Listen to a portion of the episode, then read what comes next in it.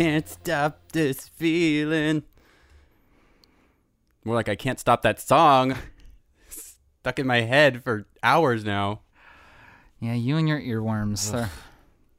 First it's Eddie Money, then it's Under the Sea. Now it's Uga Chaka. I don't even know the real name of that song. Blue Swede, I think is the name of the band. I don't Okay. know. I think they're uh, Swedish. Oh, really? Yeah. Okay. Anyway. Anyway, Welcome to X-Rated Movies. I of course am your host Matthew Fisher, I am also your host, Ryan Whedon. and we are two guys that used to date, and now we don't. Now we talk about movies. And boy, do we got a movie for you today. Yeah, and you know what? I think that um, because this is such a meaty, meatful Just flick, yeah. I think we should just start jump- chewing on it. Yeah, just dive in. Get that meat in our mouth. Yeah.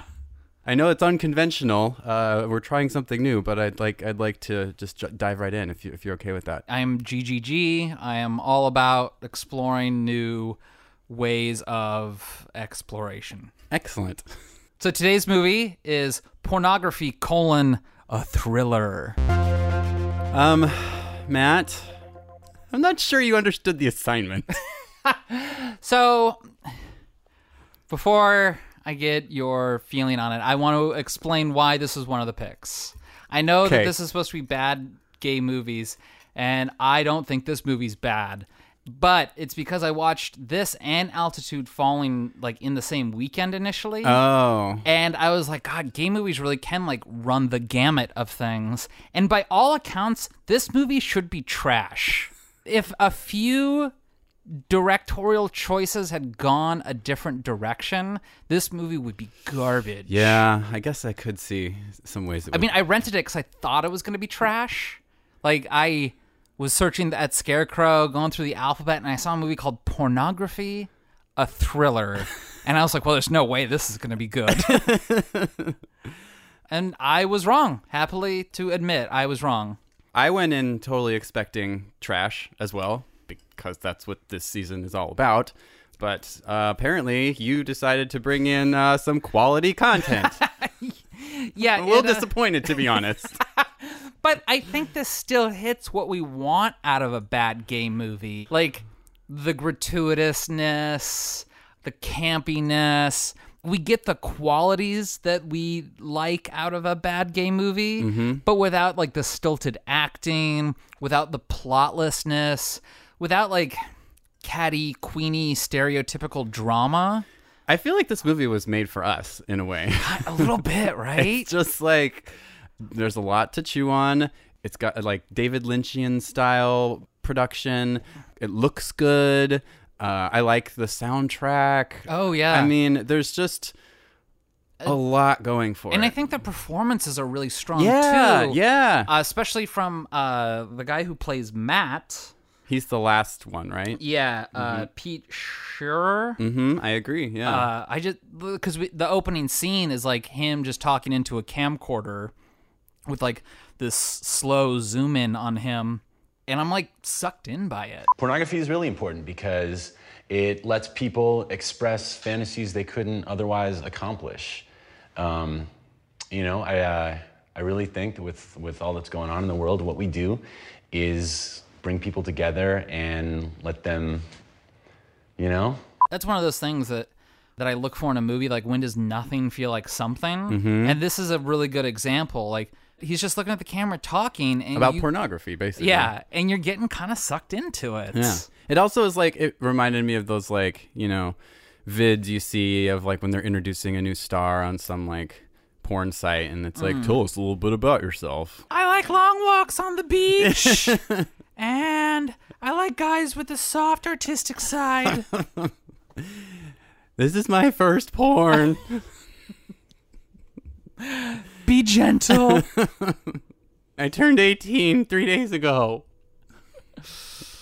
Uh, but yeah, and you know what I also liked about the opening um, in general is that I didn't know what I was in store for. Mm. Like, you know, there's some movies you can get you get an idea of what your ticket price paid for Sure. immediately. This one, I was like, I gotta pay attention because I don't know, I don't know what's gonna happen, and uh, I like that about it. It's a mystery. It's a mystery kind of the whole way through. it's basically split up into like three chapters, three acts. Uh, you know, they even call it like a porn biopic in three acts or something like that. at some Yeah. point. Each mystery, the way that it folds back in on itself, but each mystery is not the same. You don't get just the same story three times. Right. You get three distinct stories that have, you know, themes running through it, Cloud Atlas style. Yeah, it reminded me of um, Michael Cunningham's book Specimen Days, which uh, I don't know if you know, but he wrote a little gay book called The Hours. Oh, So okay. this book uh, was similar in that um, the themes kind of interweave, and there's like objects that pop up uh, in each story, but they're all very separate. Um, and I kind of got that vibe with this with this story. Yeah, we got three acts. One, the first one is about Mark Anton. Mark Anton, porn star, 90s, mid 90s. Yes, boy next door type. Mm-hmm. And we never get the full story. We it's hinted at, but he made one video that was really big, Yeah, and then made like a handful of others that weren't so big, and then he dropped off the face of the earth. right. He's being kind of corralled back into the business unwillingly. There's like a good offer. It's like 40 grand Yeah. to just do like a private video, nothing to be released. And it's him sort of hemming and hawing about it. Yeah, we'll dig into it, I'm sure. Yeah. Uh, act two is about a couple in Brooklyn. uh, Michael. They get a place. They get a place in Brooklyn together. And one of them is writing a book about the history of gay porn. Yeah, he, but he's doing it real classy, like you know, like a anthropological study of gay culture through pornography, and you know, he likes his pornography like we like a fine spritz. he looks at it with an analytical eye, like watching for the passion, mm-hmm. and I don't know, I kind of believe it. Like he's so clean cut, and his boyfriend's so okay with it. I mean, this is one of those areas where I'm like, if his performance were less grounded or he just wasn't as good of an actor, mm-hmm. I feel like this would just be too much to one side and just kind of seem silly. Yeah, I could see that. But because he seems like a real person, like he kind of seems a little snobby, but you know, snobby like the way that like people you and I know are foodies will say. Okay. He kind of seems like he's a porny, Okay. You know. Yeah, he knows his shit. Yeah. And he, and he's writing about like he's writing about porn in an abstract way too because there's that one scene where he's talking about like All right, you want to know what it's really about? Desire. The nature of desire. you know, he's he's intellectualizing it. Mm-hmm, I'd read the book. yeah, it sounds fascinating. Yeah. So yeah, and then he discovers some things that that are linked to Mark Anton. Yeah, he Okay. he had been a fan of Mark Anton's like one big video. Mm-hmm. Like what was it? Video Store Boys or Yeah. Manhattan Video Store or something like that. Which I love because they talk when they talk about that that that one takes place in three acts too, and they're all kind of interconnected, Oh, okay. which is funny. You know, like porns at that oh. time were kind of that way. Oh, so I like that. I like that. yeah, So yeah, there, there's that aspect, and it's like he starts kind of having visions of Mark Anton, like dreams. He starts getting like weird cryptic clues in his dreams that like Yeah. the apartment that he's in might be connected somehow to Mark Anton's disappearance. His boyfriend starts acting strange after being exposed to like the video boys. yeah. ring style. Yeah.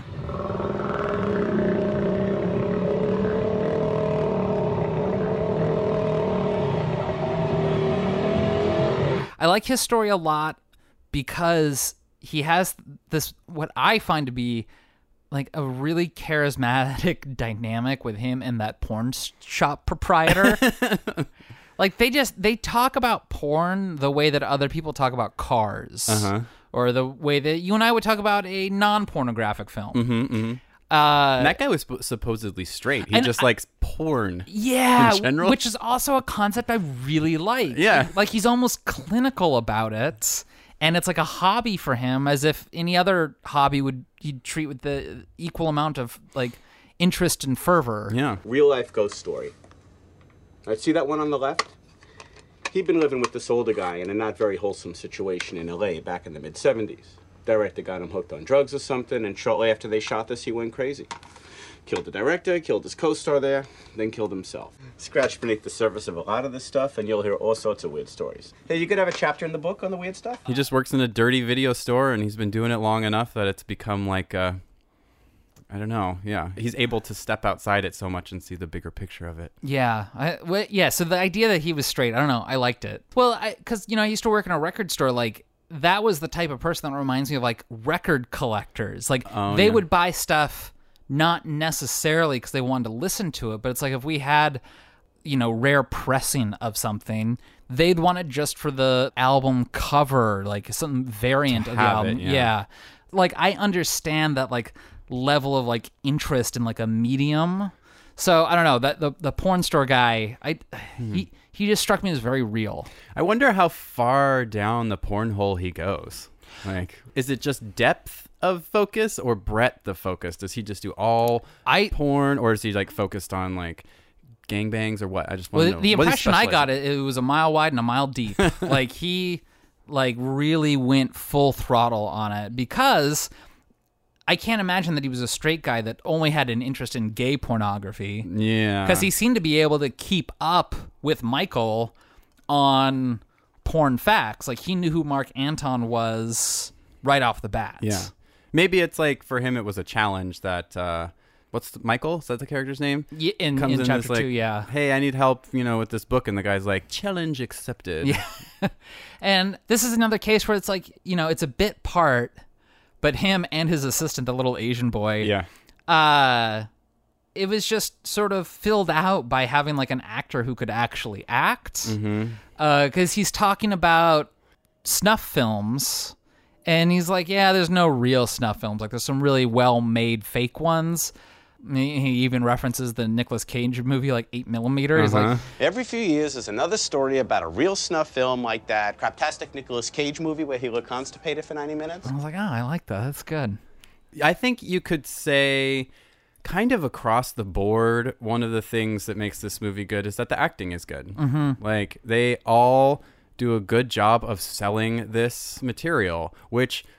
Let's face it, if you just read the script, I would probably be like, what the fuck? I, this doesn't make any sense. Like, Yeah. I, I know that, like, we're going to have to wait until it comes out to see how it's all put together, but, like, you just got to trust that it is all going to come together and just do your best performance. So, and like all three of our leads are pretty handsome you got people who can act and they also look pretty good Yeah, if somewhat interchangeable, but I think that's um part of it Yeah, yeah, that's part of it. they're all brunettes tall slender Handsome. yeah Yeah. Two of them are actual porn stars Oh, really? Well, I mean, not like in our real life, but like in the world Oh, of right, yeah. pornography, a mm-hmm. thriller mm-hmm. Mm-hmm. Yeah. So that brings us to the Act Three. with Matt Stevens. He's a porn star who wants to really wants to direct now. Mm-hmm. And so he just starts kind of like auto writing a script that is the script of Act One. I guess it's a little unclear because we know that part of the script is fr- from what we saw in Act One, but then he's definitely writing things that we did not see in Act One, like the actual sex scenes and everything. like that. right, right, right, right. Yeah. So it's a little unclear exactly. I mean, purposely so. Mm-hmm. Like we know that there's a script based on these dreams that he's been having. Right. and this is the guy from the beginning like the opening shot which is that's one of those things like i just wasn't expecting that when i watched it Yeah. to have it like go back to this opening scene like i'd kind of forgotten about the opening scene didn't seem to play into act one or act two like it was out of my mind and then to have it come back i was like oh there's like this is a full circle thing Yeah. The first time I watched this, I saw that opening scene, and then I think there's like a credit sequence, and then it cuts to. i like the credit sequence oh too. yeah, good stuff. Good Yeah. stuff. Uh, Mark Anton, Mm-hmm. and I just thought it was the same actor, which I think Mm. I'm supposed like that's okay. Like you're supposed to kind of have them be interchangeable. Mm-hmm. I mean, and it wasn't until I watched it a second time because I was like, I can't go into this only seeing this once. oh okay uh, on the second time, I was like, "Oh, that's the guy from the third act," because I just assumed that what we were watching was his audition video, was Mark Oh, Anton's. sure, because I thought they were the same person. yeah which is what it is in the porno that Matt wrote. Right, because Matt is going to be playing Mark Anton in like the Mark Anton story. right, right, right. right. So the first time that I watched this, I had an immediate letdown feeling when it gets to the Matt Stevens chapter because he throws the script for the Mark Anton story in the back of his convertible and drives off. Uh-huh. And I was like, oh, it was all a dream. And I'm like, fuck this. Like, I was really upset. I was like, there was so much positive stuff in those first two acts, and he throws it away. But then he doubled downs on it. Like, that's not the end of the movie. Yeah. like that then it keeps going and then the mystery starts coming back in like new and strange ways. And there's even like a nice little oneer there when when he's like walking like behind the scenes. It's like he's doing like a walk Oh. and talk with someone, and Yeah. the camera keeps panning to the right uh, to show like uh, like a porn scenes that are scene in action, Yeah. and then it pans back to them walking and talking. Then it goes to them like prepping a set for the next scene, and then it goes back to them. I'm like, oh wow, this was like capital D directed. Like yeah, someone cared enough to lay out this long shot. yeah, and it's good. It is. It's not shitty. I read that, or maybe he said it in the interview, but the director David Kittredge was talking about how this movie was made for less than two hundred thousand dollars on like a two-week shooting schedule, and it's just like it does not show. he must have whipped his actors into shape or so, or the cast and crew really because there's very like moody lighting like there's a lot of times where it's like you know you get close-ups and it's just a black backdrop behind the actor when Uh-huh. you know you're getting intimate with it Yeah. there's all sorts of like green and red lighting all over the ca- place There's a car scene at the end where they're talking in a car and like half their faces are blue Oh. and half their faces are red. And I was just like, see, this is what American Anthem was trying to do.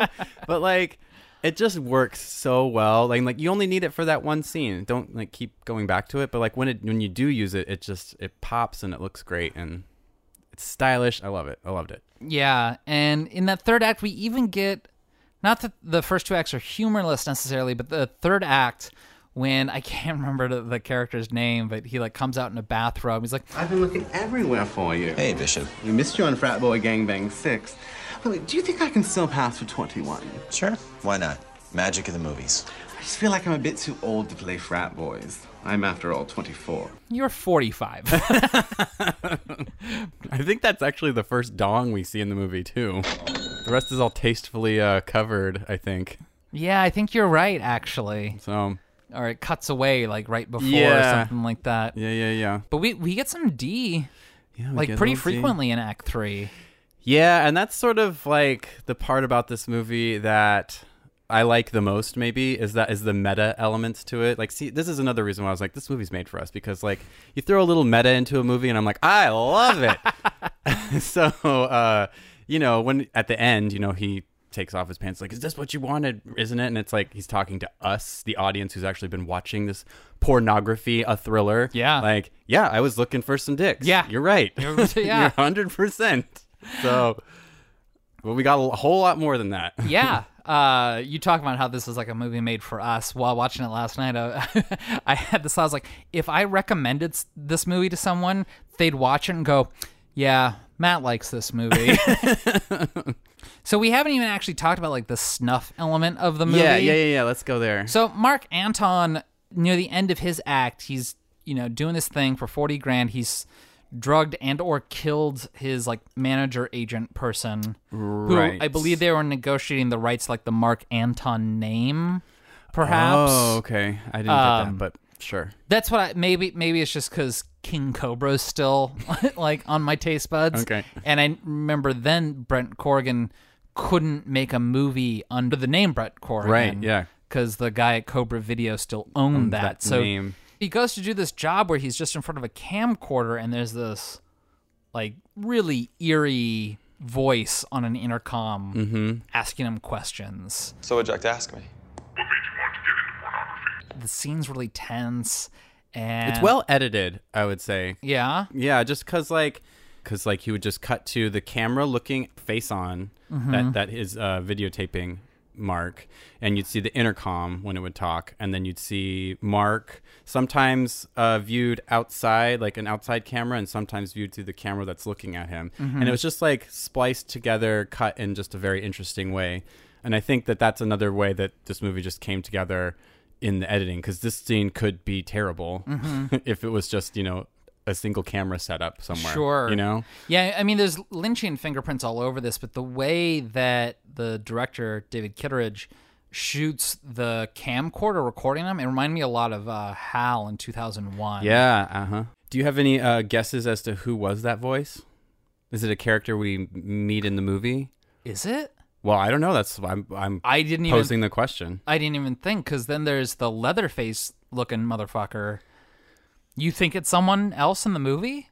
Maybe. I mean, my guess, my first guess was that he is the um, guy he did the Manhattan Video Boy store shoot with. Oh, Jason Steele. Yeah, because he wants him out of the picture for some reason. I don't know why. We don't know. I'm just. This was just my first thought. yeah. See, I thought it was just a, a faceless cabal of real life snuff filmmaker type things. Mm, like, mm-hmm, because mm-hmm. this, you know, this movie also has a lot in common with two of my other favorites, Videodrome and Demon Lover. Yeah. where suddenly like the, you can't really tell the difference between especially in act 3 the product that's being made and what is being perceived by our protagonist Right.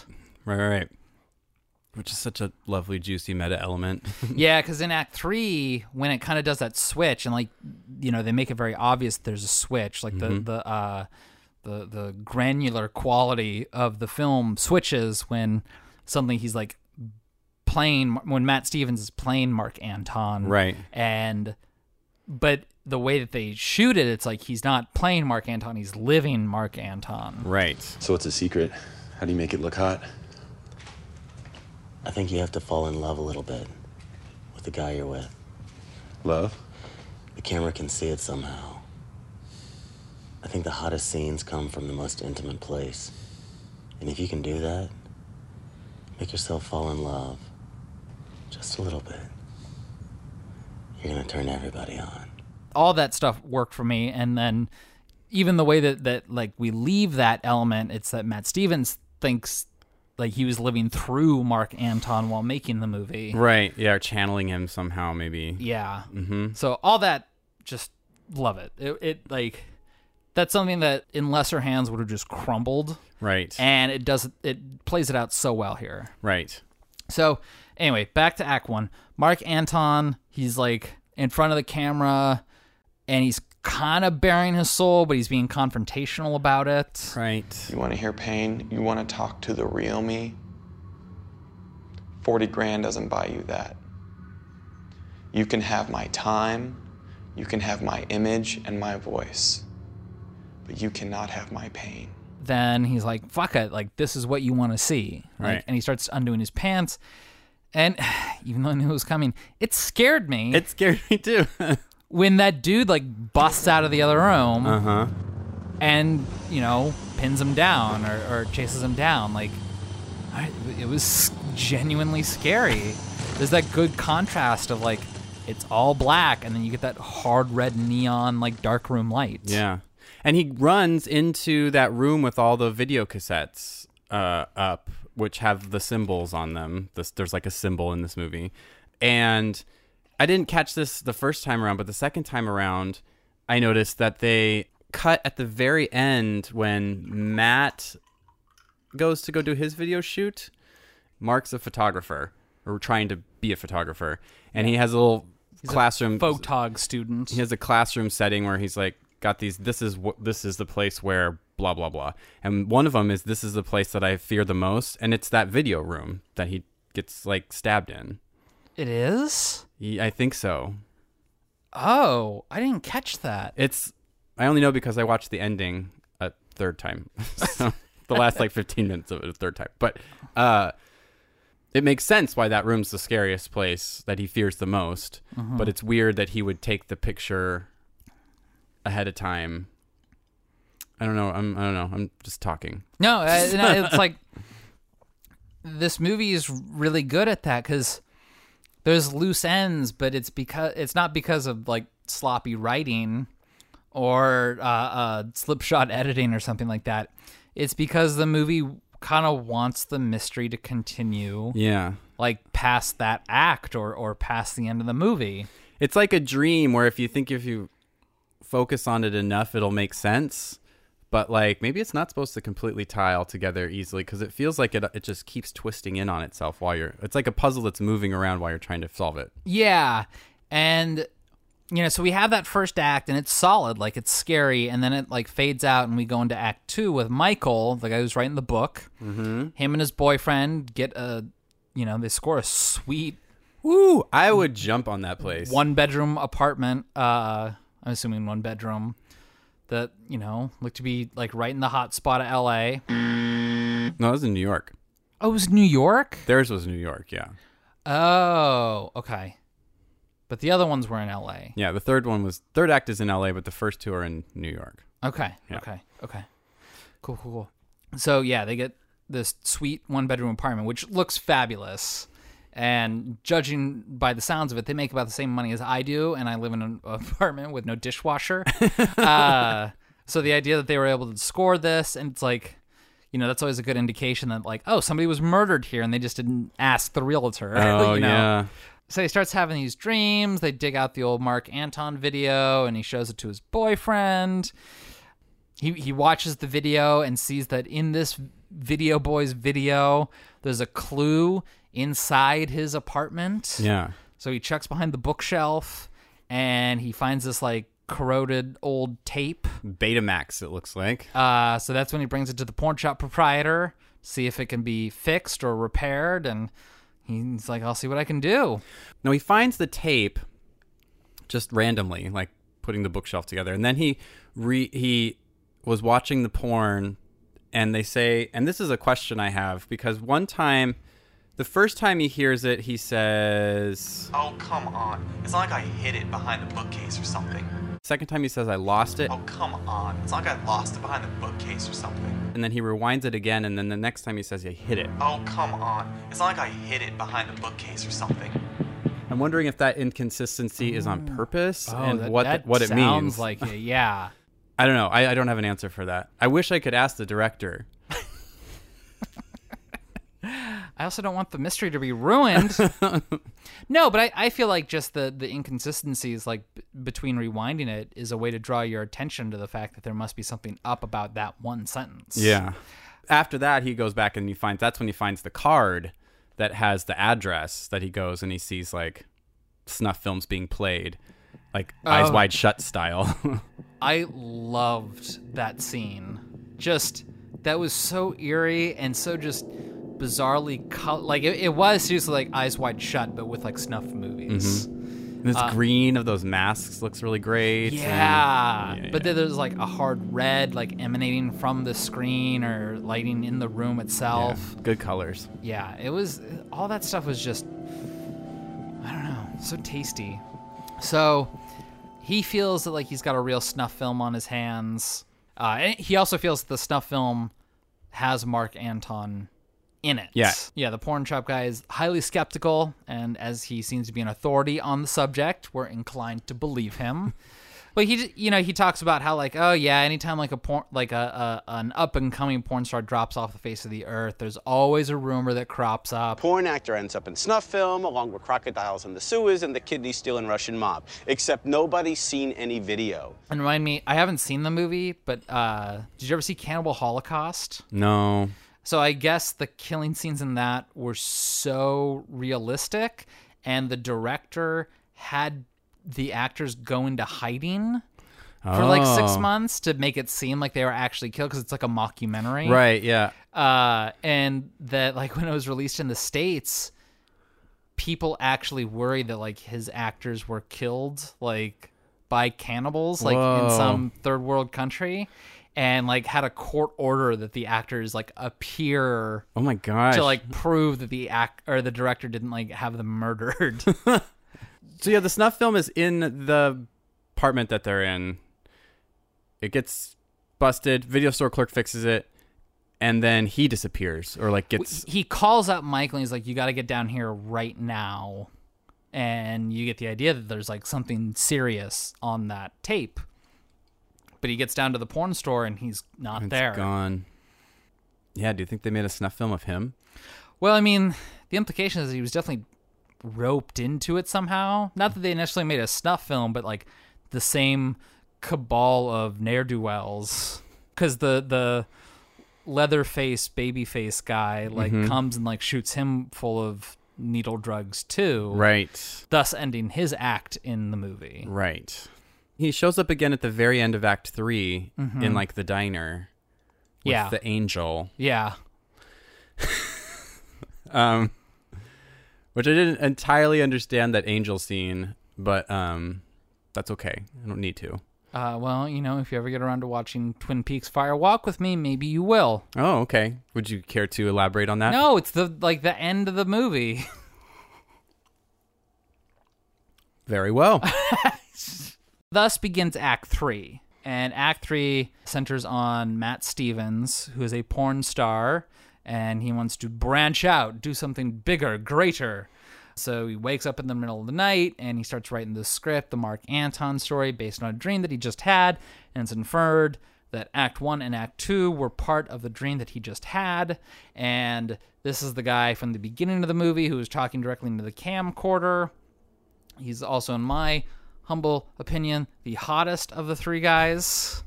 As I was saying earlier about the beginning of, of Act 3, I thought this was like the end of the movie. Because when Matt throws that script in the back of his convertible and drives off, I was like, uh. it felt like such a cop out. Uh-huh. All that good stuff has just been flushed down the toilets.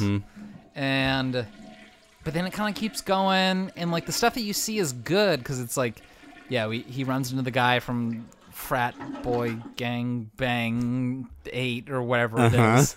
i'm like ah, that's kind of funny that's that's an entertaining scene That weird accent. yeah they, they talk about his accent and just how like hollywoody they treat these pornos like the schmoozing and uh, I like when he walks into the office of the like main guy at the film studio and there's like a threesome going on. What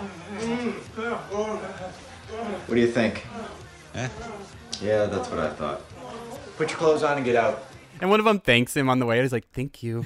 but also like someone's approaching him and he's like asking him about like a project or something like that and he like looks at his watch he's like i am very busy but what have you got for me i was like this is just it's like the hollywoodness of this I think it's supposed to be a little cheesy. i think it is too Yeah. uh, it just seems like all sort of like good-natured business people like just churning out the good stuff Yeah. making the the, the quality calls when when they need to. I think it's purposely a little little Pollyanna about like the the film industry at large. This is sort of like a gay porn Mulholland Drive a little bit. Yeah, yeah, yeah, Like yeah. that the first you know act or two of Mulholland Drive. Uh, when Naomi Watts is like just gone to L.A., it's it's a little bit like that. Yep. Like not little candy coated. little candy coated, little pie eyed, if you will.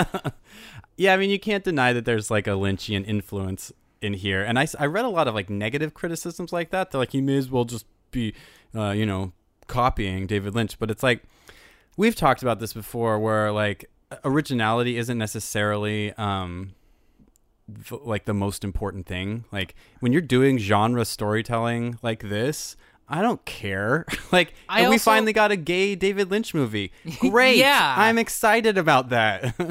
and I don't feel like the director's trying to hide the influence either. He's not like this is a unique thing. All to my, I invented this style of filmmaking. yeah, no, there's nothing like that. It's like no. He's like, I want to do something like this, so I'm going to do something like this. yeah. And I don't feel like there's any time where he's just like directly copying a David Lynch shot. It's like he's looked at David Lynch movies like, okay, he cuts like this to that, and it has this effect, and he does it to like create this mood. I'm gonna do it, but in a different scenario. Yeah. like he's not just recreating a David Lynch film. He's applying like the style and the techniques to create a tone, but doing it on a totally different project. Yeah. I like that. yeah. I thought was, no, I loved it. And like I think that that speaks to my theory about Mulholland Drive, which is that like or most of David Lynch's movies where he's not actually doing anything that fancy like camera work wise. We've talked about this where he's literally like the fanciest shot in Mulholland Drive is like a turn on a tripod or something, you know. Yeah. It's like it's not crazy filmmaking. But like this, you know, movie less than $200,000, that's insane to make a movie. Number That 1. is crazy. But if you use these just low low budget techniques but do them well, like you can make a great movie. Yeah, you really can. And I mean, that's what's crazy about it. Is like I feel like you know, testosterone probably had a similar budget to this. Yeah. like maybe even more. I was gonna say more. because you know it had name actors like yeah, David Sutcliffe had been in Gilmore Girls, Jennifer Coolidge. she was you know, already Stifler's mom at that point. yeah. Uh, Antonio Sabato Jr. Of course, Yeah. people knew who he was. Uh, They're like shooting on locales. yeah, and- like that was like filmed like on location in Argentina or something. Yeah, So yeah, th- I mean, uh, okay, so this has like a smaller budget, but maybe this is a question for the director. But maybe he just had been working in the industry long enough that like he knew talent, uh, and he could just when it was t- finally time for him to make a project, he could just be like, I want professionals Yeah. with me, like quality, hardworking, talented professionals. Mm-hmm. Because that's what it looks like he got. yeah. Like I was, I just can't help but think of altitude falling, and uh, how it's like. No, you got you got somebody to do the music and the music fits and it's good. You got somebody to do the sound work and the sound is good. I can't tell you how many of these game movies I'm watching where the sound alone is killing me. There's it sounds and looks professional. And when I hear that it's $200,000 budget, I'm just like That's minuscule. that's nothing. It's amazing that this product came out of that. And it's all like talent that did it. Yeah. Talent in the actor's part, talent on the director's part, talent on the editor's part. Mm-hmm. Like just across the board. Are we gushing? I we might be gushing, but I, I don't know. Like, so the first time I watched it was probably back in February, I think, and I was impressed with it, but I wasn't like mind blown by it. I think it's because I'm like, oh, you know, David Lynch style meets like Cronenberg and Demon Lover type themes. Mm-hmm. But watching it again, I was like, oh, he really just goes deep with it. Like Yeah. he doesn't pull a punch and like he wears his influences on his sleeve, yeah, but it doesn't necessarily just feel derivative of any of these things. Sure. It feels like he has a genuine love for these things, but that he just wants to be like part of that group, like not necessarily that he just wants to copy what they're doing. But even if it is derivative and you want to slap that word on it, I'm not sad because I don't know of another gay themed movie that's like this, you know? And like we're, always talking about being starved for representation. This is the kind of representation I want. Like Yeah. I want it to be stylish Well, and I want it to be cool. I, I was thinking about this last night while watching. Like, none of the main characters are super flamboyantly gay. They might have like a little effeminate qualities to them, or they mm-hmm. might kiss their boyfriends.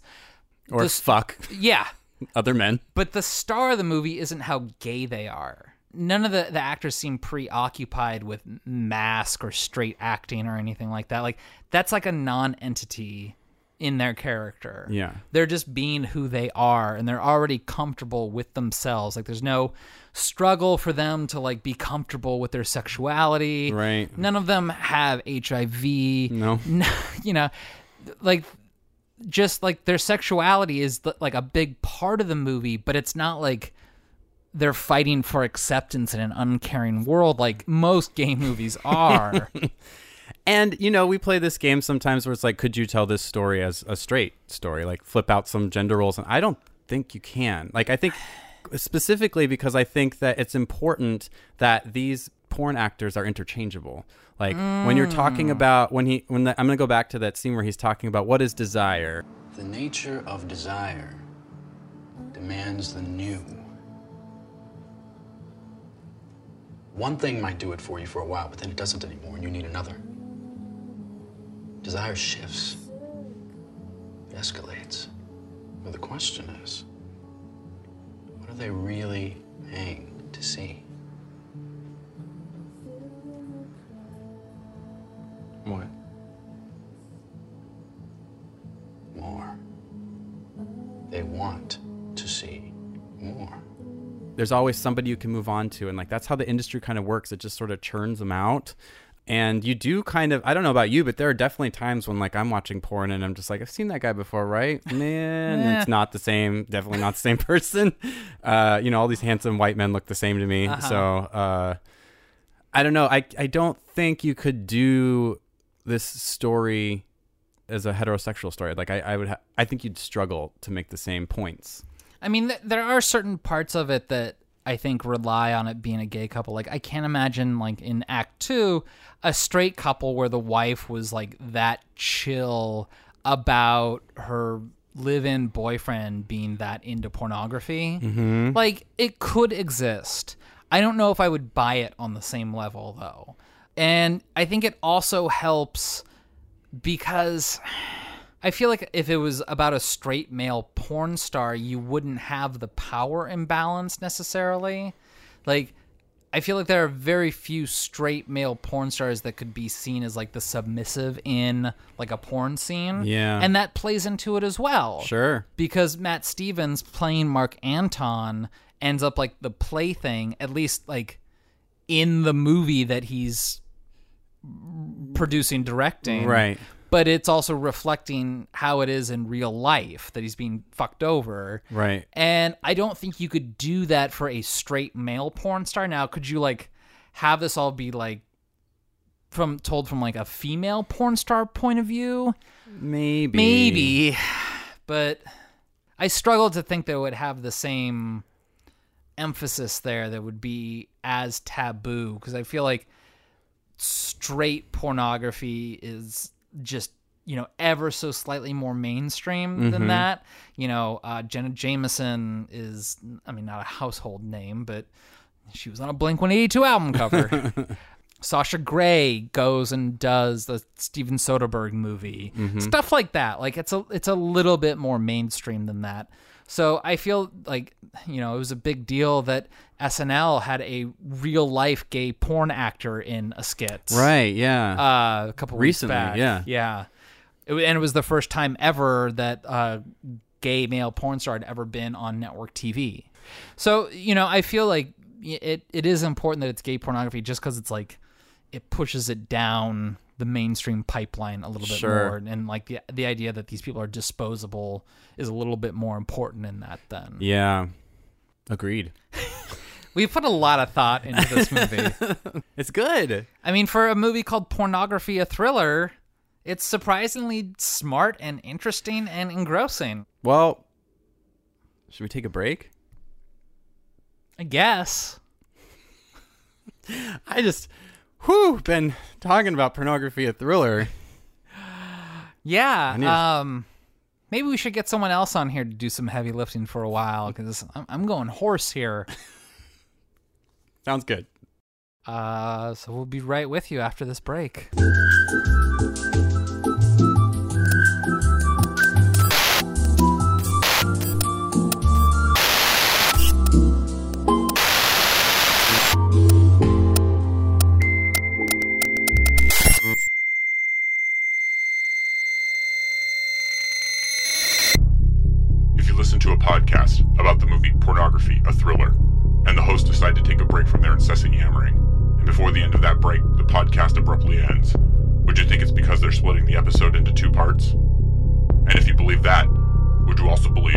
Second part is an interview with the director of the movie, David Kittredge? Keep listening to X Rated Movies, and maybe answers will come.